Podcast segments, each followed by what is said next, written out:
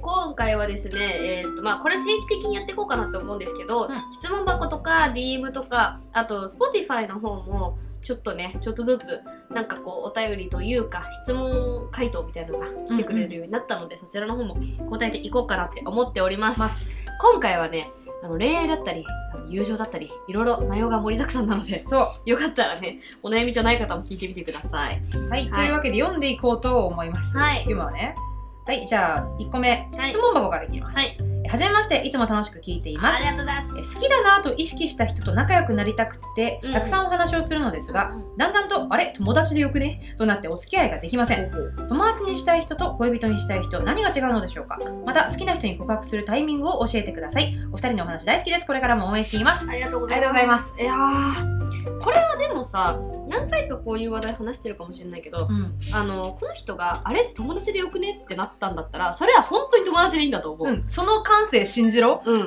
当に信じた方がいいと思うし、好きな人ができて本当に付き合いたくなったら、この人と他の人と付き合ってほしくないから自分が付き合わなきゃみたいな、なんかね、謎のね使命感生まれるよね。そう、使命感が生まれる。付き合わねばみたいな、そうそうそう。だから多分それは、そこが違うんだろうね、きっと。で、私はね、元彼は友達でよくねっていう状態だけど、とりあえず彼氏欲しかったから付き合ったのね。なるほどね。で失敗してるから、実際友達でよくねっていうその印象は間違ってない、絶対に。そうだと思う。で、楽しいだけだったら友達でいいんだもんね。めんどくさいよ、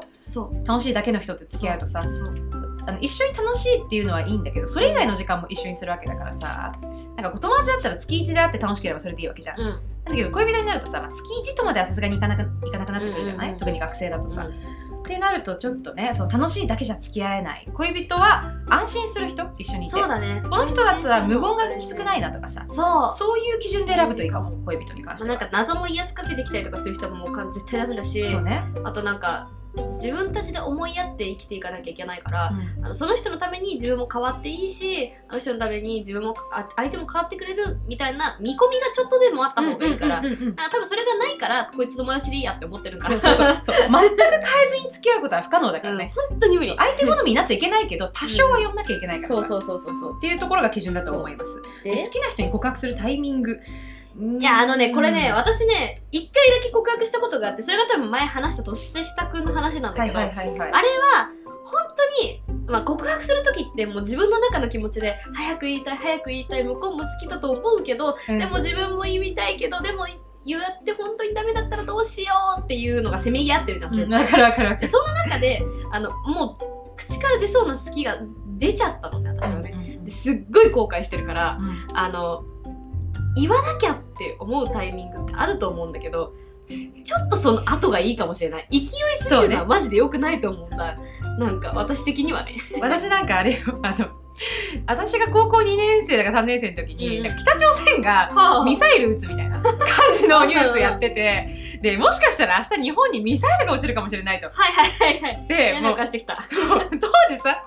本当になんかもうちょっと相撲心バカだからやばい死ぬかもって思って、じゃあミサイルが落ちる前にせめて思いを伝えておこうと思って、ミサイル落ちるって言われた前日に電話して告ったのよ。玉砕したから、しかもミサイル落ちなかったからなんか平和でよかったんだけど、むしろ落ちろって感じではあるけど、もはや落ちろと思った、その時は。気持ちはね、その時はね。そんな感じだったから、マジで勢いで告白はしない方がいい。そうだね。そうで、相手の行為をちゃんと認識した上で告んないと、大抵失敗するから、よっぽどどうでもいい場合じゃない限りね。なんかこう、私の経験上なんだけど、自分が好きだなって思って相手と話してたら、多分この人もそういうタイプだと思うの。好きだなと思うから話しに行くんだと思うんだけど、それやってたら、だんだん向こうの方が好意持ってって、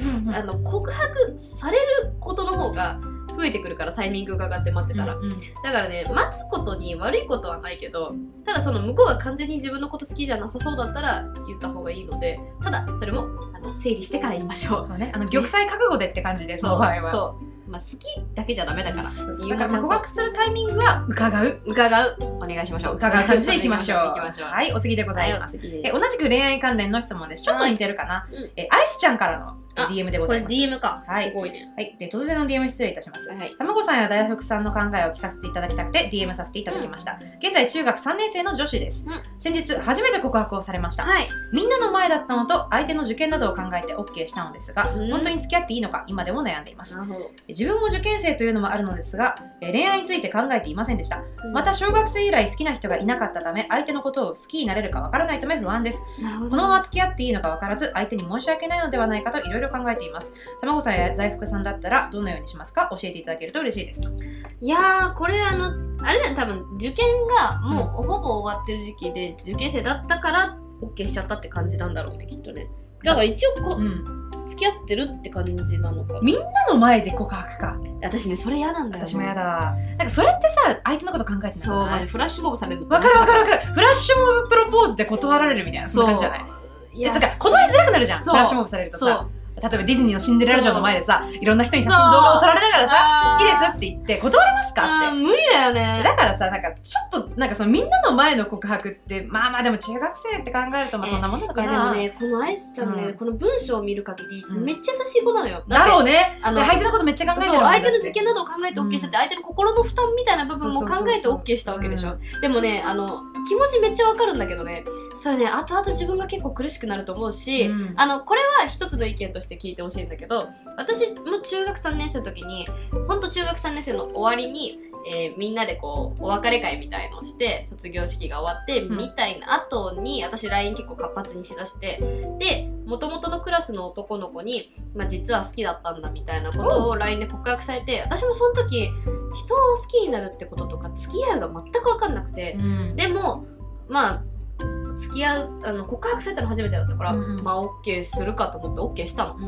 でも結局私その流れの中でその人のことを、クソ真面目だから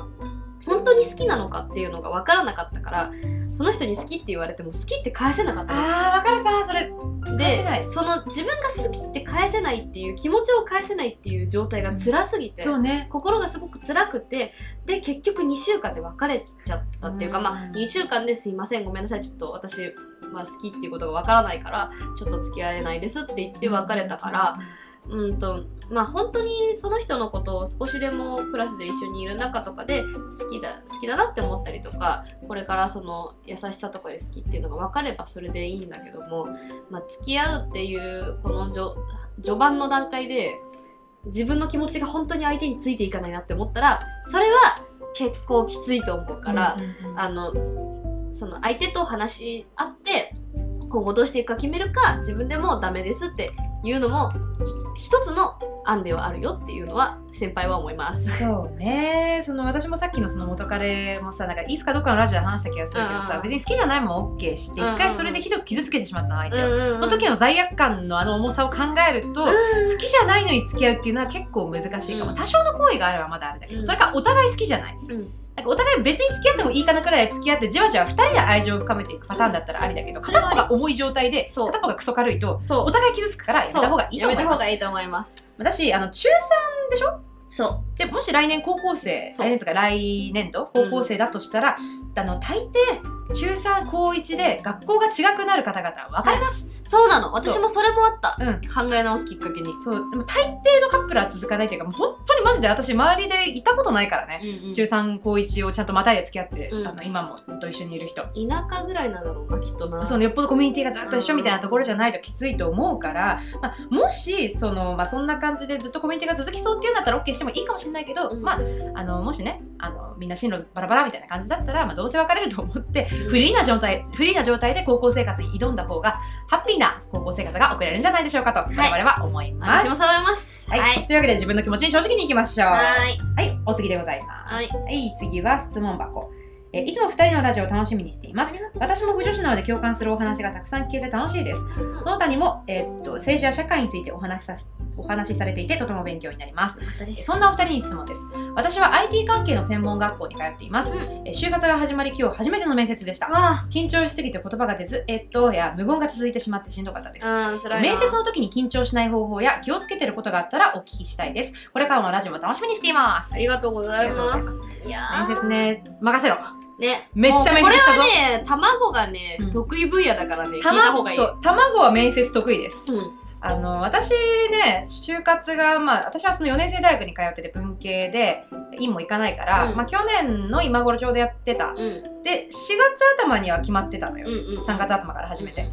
で、まあ、なんでこんなとこ行ったかっていうと、面接まず受けまくったのもそれなんだけど、ね、まあ、ちょっと先行早めの企業に乗ったんだけどね、うん、でその面接が後輩になればなるほど楽しくなっちゃって、私の場合コロナのねでなってからどこも受かるようになったのすごいね、そう本当に最初の方はさすがにね全然落ちたわよ、うんうん、で分かんないもん、面接だってさ、自分より何十も上のおじさん相手にさ、うん、なんか自己アピールしてくださいとか言われてもさ、なんすかみたいな、うん、でそれでそうここでそのとか無言が続いてしまうのが一番ダメなのは多分ご本人も分かってらっしゃると思うんだけど、これ続かせないコツがあります。はい、何でしょう。私が来たって思う。なるほどね。そう、この私がオールマイト精神、そう、御社受けに来てやったぞってそれくらいの気持ちで挑む。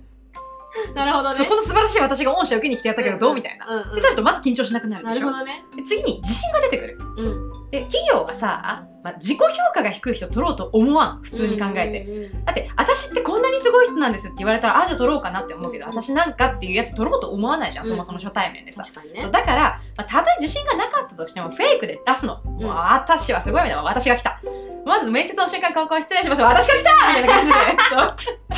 メンタル的にはなるほどね、私が来たって感じで、あ、で自己 PR お願いしますって言って、もうほんと自信満々に話すの、うん、でそのだんだん話すの楽しくなってくるはず、うん、後半はね、うん、面接重ねれば重ねるほど、もう初回に1回は誰だって失敗するから、ね、もう重ねれば重ねるほどだんだんその自己 PR がスラスラ出てくるようになるでしょ、うん、すると余裕が生まれる、うん、すると楽しそうに話せるようになるのよ、うん、でまず相手は自分の話にめっちゃ興味持ってる人なのね、うん、私なんてコロナ禍の就活だったからマジで話す人いなくて、うん、でも学校も全部 Zoom だし友達にも会えないしって感じだったから、面接官と話すの軽く生きがいになっててやべえよ、待ってこいつめっちゃ私のこと好きじゃんとか思いながら喋ってたのなるほどね。で根掘り葉掘り聞いてくれるから、うん、高校の時何してなんですかとか、大学ではどういうことを勉強してたんですかとか言って、めっちゃ私のこと聞いてくれるみたいな感じで、もうほんとこのラジオみたいな感じでペラペラペラペラ話したので、楽しそうに喋れば喋るほどこの子は自分を表現することがすごい上手なんだなって会社の人も思ってくれるし、うん、そうだね、ってことは信用できるのかなって思ってくれるから、うん、とにかく楽しそうに話すっていうのが一番の武器だと思う。そうだね。 それは本当にそう。だから、まあ、コツというか緊張しないコツはまず私が来た、うん、入室後私が来たね、うん、失礼します、私が来たのメンタルで入室、うん、でそっから楽しそうに話す、うん、たとえそれがハリボテだとしても楽しそうに話す。ね、なんかあれ緊張したらとりあえずね口角上げるとね、うんうん、それ全然変わると思うし、そう、まあね、目合わせるの辛かったらほんとネクタイ見ればいいから、うん、絶対目合わせるのきついからやめな。だしさ、まあ、もし営業職とか受けるんだったら、うんうん、すんごい話のレベルがもしかしたらね、うん、要求されるかもしれないけど、そうじゃない職を受けるんだったら意外とそこまで話のレベルっていうのは要求されてない、うん、確かに。からそう自分がやったことをいかにもうこんなに私は頑張ったんですって生き生きとアピールできるか、ここだけだからうまく話そうと思わなくていいの、うん、そう私のやったことを聞いてっていうこの意識さえあればどうにかなるから、うん、意外と難しく考えなくても大丈夫ですと。なんかね、私のゼミのお友達で、うん、結構いつも自己表現が苦手な子がいたんだけど、うんうん、でもその子が入社したところがわりかしもうなんだろう大手なんだけども、その子に合ってるっていうか個性的 で、うんうんうん、でまあ、そういう人材を求めてるっていうところだったから、うんうん、やっぱ自分でこうちょっと企業を見直して自分に合ってるところを見つけて受けるっていうのも、うんうん、結構方法なのかなってその子を見て思ったので、なんか落ちるってことがすごく傷つくし、私もそれですごい傷ついたことがあるんだけど、うんうん、でもなんかそれだけを考えずに自分を求めてるところは別にはあるってことだけは忘れずにやればいいんじゃない、うん、そうそうそう、落ちたってことはさ、社風が合わなかったからマジでご縁なかったんよ、うん、ご縁ない、マジでご縁なかったんよ、うん、恋愛と一緒、そう恋愛と一緒、本当にそうだからもうご縁なかったね、はいはい残念でした、はいみたいな、もうこうな私を落とすなんて本当お前は不幸だなって思いながら次に行くんです。いい彼氏見つけてくださいってこれでね強いメンタルで頑張ってください、はい、就活はメンタル勝負だからね、本当にそう。また病んだらぜひとも教えてください、はい、ぜひ教えてください、はい、お次でございます、はい、いやこれはね経過報告がありました。あ、これあれだ、そうだ、はい、たまごさん大福さん、第125回の後半で紹介していただいた中学1年生です、はい、あの後たまごさんのアドバイス通り話しかけてみたらオタクの友達ができました、うんうん、仲良くできたのは隣のクラスの人だけなのでちょっと寂しいなと思っています、うんうん、多分クラスの人たちと性格が合わないのかなって思ってます、うん、よく無視しだって、無視されるのかな、私のクラスは私以外全員運動部なので私みたいな文化部の人と仲良くしたくないのかもしれないと思っています、うん、このことをその部活の先輩に言ってるんですけど、中2になってからのことを思うとちょっと心配です。私が仲良くしてもらっている学年は中3なので、まあでもこれあれだよ、125回の時も友達があんまりできないみたいな、できなくて、で先輩しか話せないよみたいな質問だったと思うんだけど、ね、いやでもさ友達がまずできたっていうのが一歩だし、マジ大進歩。そう、しかもオタクの友達最高だよ、本当によかったね、最高、オタクの魂100まではずっと一緒おもろいずーっと仲良しだからね、オタクは。でも隣のクラスってね、別にそこ関係ないと思うんだよね。うんうん、私も友達がいたけど、高校の時、うんうん、でもマブみたいな友達って別の他のクラスだったし、でもなんか高校卒業してからは実はそのクラスの子の中の一人が今一番仲良かったりして、うんうん、まあこの世の中何があるかわからないんだけども、うん、まあでも高校の時仲良かったから別に全然他のクラスだったし、オタクの友達も他のクラスだったから別に他のクラスとかはあんまり関係ないし、あと多分ね、性格が合わないってことはね、あんまりないんだよね。だからもしかしたら性格が合わない人はいるかもしれないけど、話してみたら意外とってことの方が多いから、だからその決めつけはよろしくないかも。うん、てか自分以外全員運動部なんですね。逆にすごいなそれ。あれだよね、なんか人数少ないんだよね。まあそう確か少ないですよね。うん、そうでも大丈夫。私文化部、ゴリゴリ文化部吹奏楽部なんだけど、うん、大学までずっと仲良しの子はなぜか全員運動部なので、意外とそんなことないです。みんなで部活とか気にしないから大丈夫。その子の性格を見るから。だから話してみたら意外とってことはあると思うので、まあせっかくね一人友達ができたので、うん、この勢いを忘れずに次行ってみよう。本当に、あとあれだよ、うん、自分が中3になったらみんな受験が始まるから、うんうん、あんまり多分ねクラスの中でね話さなきゃいけないとかいう機会もちょっとずつ減っていくし、あれだ、なんかこの子中学1年生 で、先輩が中2だから中3になっちゃって、受験で多分あんま構ってくれなくなっちゃうみたいな。あ、そっか。だからやっぱり同学年に友達はまあいた方がいいね、絶対ね。まあでもあれだな、自分もいつか来る道だからな。でもそしたら後輩もまた来るからね。そうだね、そうそうそう、後輩も仲良くなれるしさ、いろんなチャンスの輪を広げていくことができるから、まだ中1だと難しいと思うけど、うん、だからとりあえずその先入観をなくして、まあ、行ってみよう、うん、意外とね人間嫌わないから人のこと。そうです。好きの反対無関心って言うでしょ、うん、だからその無関心の人はきっと多いと思うんだけど、嫌いまでいくとその子のことを意識してるってことだから、うん、嫌われるまでは意外とね結構長い道のりがあるので、 そんな心配しなくて大丈夫。そうです。しかもまだ1年しか一緒にいません。そうそうそうそう、まだ中1なんだったらまだ中2になってからが本番です、うんうん、私中2できっとクラス替えあるのかな、わかんない、もしかしたらクラス替えがあるかもしれない、ね、うんうん、だったらまたもう全然環境変わってくると思うから、 そこで一回また頑張ってみよう。いやでもよかった。よかったね、友達できてね。一人友達できたらもうそれはそれでいいのよ。あんなポンポンポンよ、友達は友達は友達。よかったよかった。いけるいける。明るすぎるけどね。まあその勢い忘れずにぜひ頑張ってください。とりあえずおめでとう。はい、ラストでございます。中目黒さんからの質問です。夜分に失礼します。いつも Spotify から作業の時や勉強中、食事中など音声がないと安心できない時に聞いています。そしてポッドキャストにハマるきっかけをくれてありがとうございます。嬉しい。こちらこそ。あれだって大福さんの丸く可愛らしい声とたまごさんの聞きやすいかっこいい声に癒されてます。やばい、かっこいいって言われたよ。かっこよく読んじゃうぞ。そんなお二方に聞きたいことがあります。違うだろそれ。モブの声みたいなやめろ。僕は体は女だけど心は X ジェンダーの無性。そして女の子も男の子も好きになる高校2年生です。最近ずっと近くにいた女の子に友達宛てではない感情を抱いていることに気づき、気になるほど胃痛がする毎日を過ごしています。ライクなのかラブなのかはっきりせず、区切りがつけられそうにないので今は愛と一括りにして考えています。またそんな感情を彼女に見せたくない割に、あの子への次の誕生日プレゼントは何にしようかと10ヶ月前から考えているのも現状で、気づいたらペアモノのアクセサリーを眺めています。だからお二方には僕が彼女に対して感じている感情は一体友情なのか恋愛感情なのか、でもう一個、女の子からもらう誕生日プレゼントで嬉しいもの嬉しくないものを聞きたいです。だっていやーでもね、なんか自分で渡したいものはあるんだろうね。あとその追記のところに、あれだってなんかその、まあ、あんま恋愛に対して良い思い出がないらしくて、だからその彼女ももしかしたら恋愛に対して後ろ向きなんじゃないかみたいな考えもあるらしい。でもね、それだけは最初に言っとくけど、その追記に書いてあることっていうのは多分みんな気にすると思うし、私もその元彼がいて今の彼氏と付き合ってる時とかはすごくいろんなことを考えたんだけど、でもやっぱその体験をしたのって自分だけだから相手には関係ないし、ただ自分がそういう経験をしたことがあって、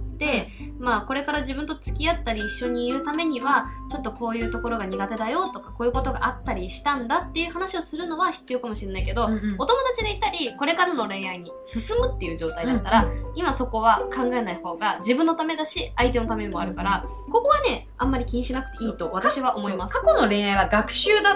とだけ捉えて、次の恋愛考えた方がまずいいと思います。そう思う。であれだね、質問の1、恋愛感情か友情か。恋愛じゃね、これは恋愛だよ。恋愛だよ。見りゃ分かるよ。あのね、私多分そっくりな感情を、まあ、今度話すけれども、次の回で話そうかな、の時に話すけれども、あの女の子に抱いてたことがあったんだけど、本当私も半年前からその子の誕生日プレゼント探して買ってとか、もう本当に好きだったのよね。でこれはあの私基本自分のことヘテロセクシュアル一番普通の、いわゆる普通って言われるやつだと思ってたんだけど、そうじゃないって最近気づいたのが、あの22年生きてて、そう思った女の子は彼女だけなの。なんかその感情が何に近いかって、今の彼氏に抱いてる感情そっくりなのね。だからこれは多分恋愛感情、で私は最近納得したので、おそらくこれは恋愛感情です。でも別になんかそのエクスジェンダーだとか、その女の子を好きになったとか、そこら辺は関係なく、まあ普通に恋愛感情っていうことであの質問に答えてくけれども、まあそうね、ペアモノはやめた方がいいと思う。そうね、ペアモノは普通になんかお友達からもらってペアモノっていうのは重い。なんか高2じゃん、高2っていうことを考えるとちょっと難しいかもしれないって思う。なんかあの女友達からいきなりペアモノのネックレスもらったって考えると、別に嬉しくないわけじゃない、少なくとも、嫌悪感は別に絶対抱かないよ、友達だから、でもどうしたってなる。とりあえずそうね、急にだとね、なんかずっと親友とかだったらまた別なんだけど、それかなんかもう前々から話出てて、これペアモノのやつあるんだよね、可愛くないで、向こうも欲しいって言ってたら全然買うのはありだと思うんだけど、そうじゃなくて唐突なペアモノはちょっとビビっちゃうかもしれない。まあどれぐらいの距離感にかにもよるんだけど、まあ私個人的なおすすめの誕生日プレゼントは、あのやっぱ高校2年生だったら2人で合致したんだけど、3000円ぐらいのものがいいかなって思ってて、で、私はハンドクリームがいいと思います。なんでかっていうと、なくなるし、でも気分を変えるのに一番ちょうどいいし、手軽だし、そしてハンドクリームプラスワンで何かをできるのでなんかそういう感じの、まあ、化粧品までいかないけども、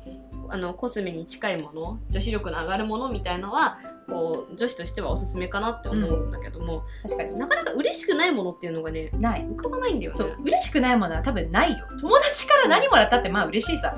最悪ネタになるしね、何もらったってさ。であれだな、私がもらって嬉しいというか、私がその好きだった女の子にあげてたものは、でかいぬいぐるみとか、まあ独占欲がちょっとあったのかもしれないな。なんかその子の家とか、その子の身の回りに自分の存在を常に感じてて、やばいやばいやばいやばいやばいやばい、ちょっと重いかも、やばいやばい、ちょっとこれはダメかもしれない、ちょっと重いんだけど、だからそのくっそでかいクマのぬいぐるみあげたりとか。それ学校で渡したの？家が近かったから一回うちに寄ってもらって渡したな。そうとか、あとはクソも8年分、クソも6年分アルバムとか、すごいよね、8冊よ、8冊のアルバム作ったりとか、これも重いけどとか、これ重い。あとはあれだな、そうそう、ライトなもので言うなら筆箱とかが嬉しいかな。そうだね、筆箱はその子ずっと持ってるし、自分の存在アピールできるでしょ。加えて、まあ必要じゃないわけないし、さ、ニキのさ、ニキっていう、わかる、筆箱メーカーっていうか、ぬいぐるみメーカーの可愛いなんかぬいぐるみ筆箱とか、ああいうの嬉しいんじゃない？そうだね。であとちょっと重くなると香水嬉しいと思う。自分があげた香水つけたら嬉しくない？嬉しい。いやでもなんかこれは恋愛感情含まっちゃうけど、匂いの好みがあるじゃん、香水って。確かにそうだよね。それがもういいんだよね。確かに。なんかフレグランス系のやつをこう安めの2本とかだったら、そうだね。なんかね、柑橘系とローズ系で2個とかだったらいいかもしれないけど、まあそういうのはさ、こっそり自分が買ってお揃いにしちゃって誰も言わないから。そう。ハンドクリームもそうだよ。お揃いにしても文句言われないからっていう感じで、なんか普段使いできるものがすごいライトだったもん。アクセサリーとか学校つけていけないからさ、そうっていうのがいいんじゃないかなって思います。なんかでもなんかちょっとでも進展があること祈ってます。祈ってます。はい、というわけで今回のお便り紹介でした。本当ね、最近いっぱいお便り来てすごい嬉しいんですよね。あとなんかちょこっとだけ紹介するけど、Spotify の質問の方もちょっとだけ来てて、なんかいろいろ送ってくれる人がいるんだけど、その中でちょっと一個気になったのがあって、おすすめの作品なんですかみたいなやつ。現在放送中の「契約」というドラマですっていうのを「契約」っていうドラマをおすすめしてくれてて、2人で調べてみたのさっき。そしたら私のこの前話してた大好きな「恋です」っていう作品に出てた獅子王役の俳優さんが出られてて、もうね、美女もいいし肩幅もいいし、またちょっとなんかすごいちょっと腐ってる匂いがプンプンプンプンするっていう。実写にしては珍しい感じだったので、ちょっと2人でまた見たいなみたいな話もしてたんで、こちらの方も良ければこれから回答していただけると嬉しいです。見てるんで、ちゃんと見てるので、ぜひともよろしくお願いします。はい、というわけでね、本当に皆さんお便りありがとうございました。今後とも私返信説もしっかり見てはいるので、そうじわじわとね返していこうと思うので、そう来てごめんなさい。はい、よろしくお願いいたします。ありがとうございました。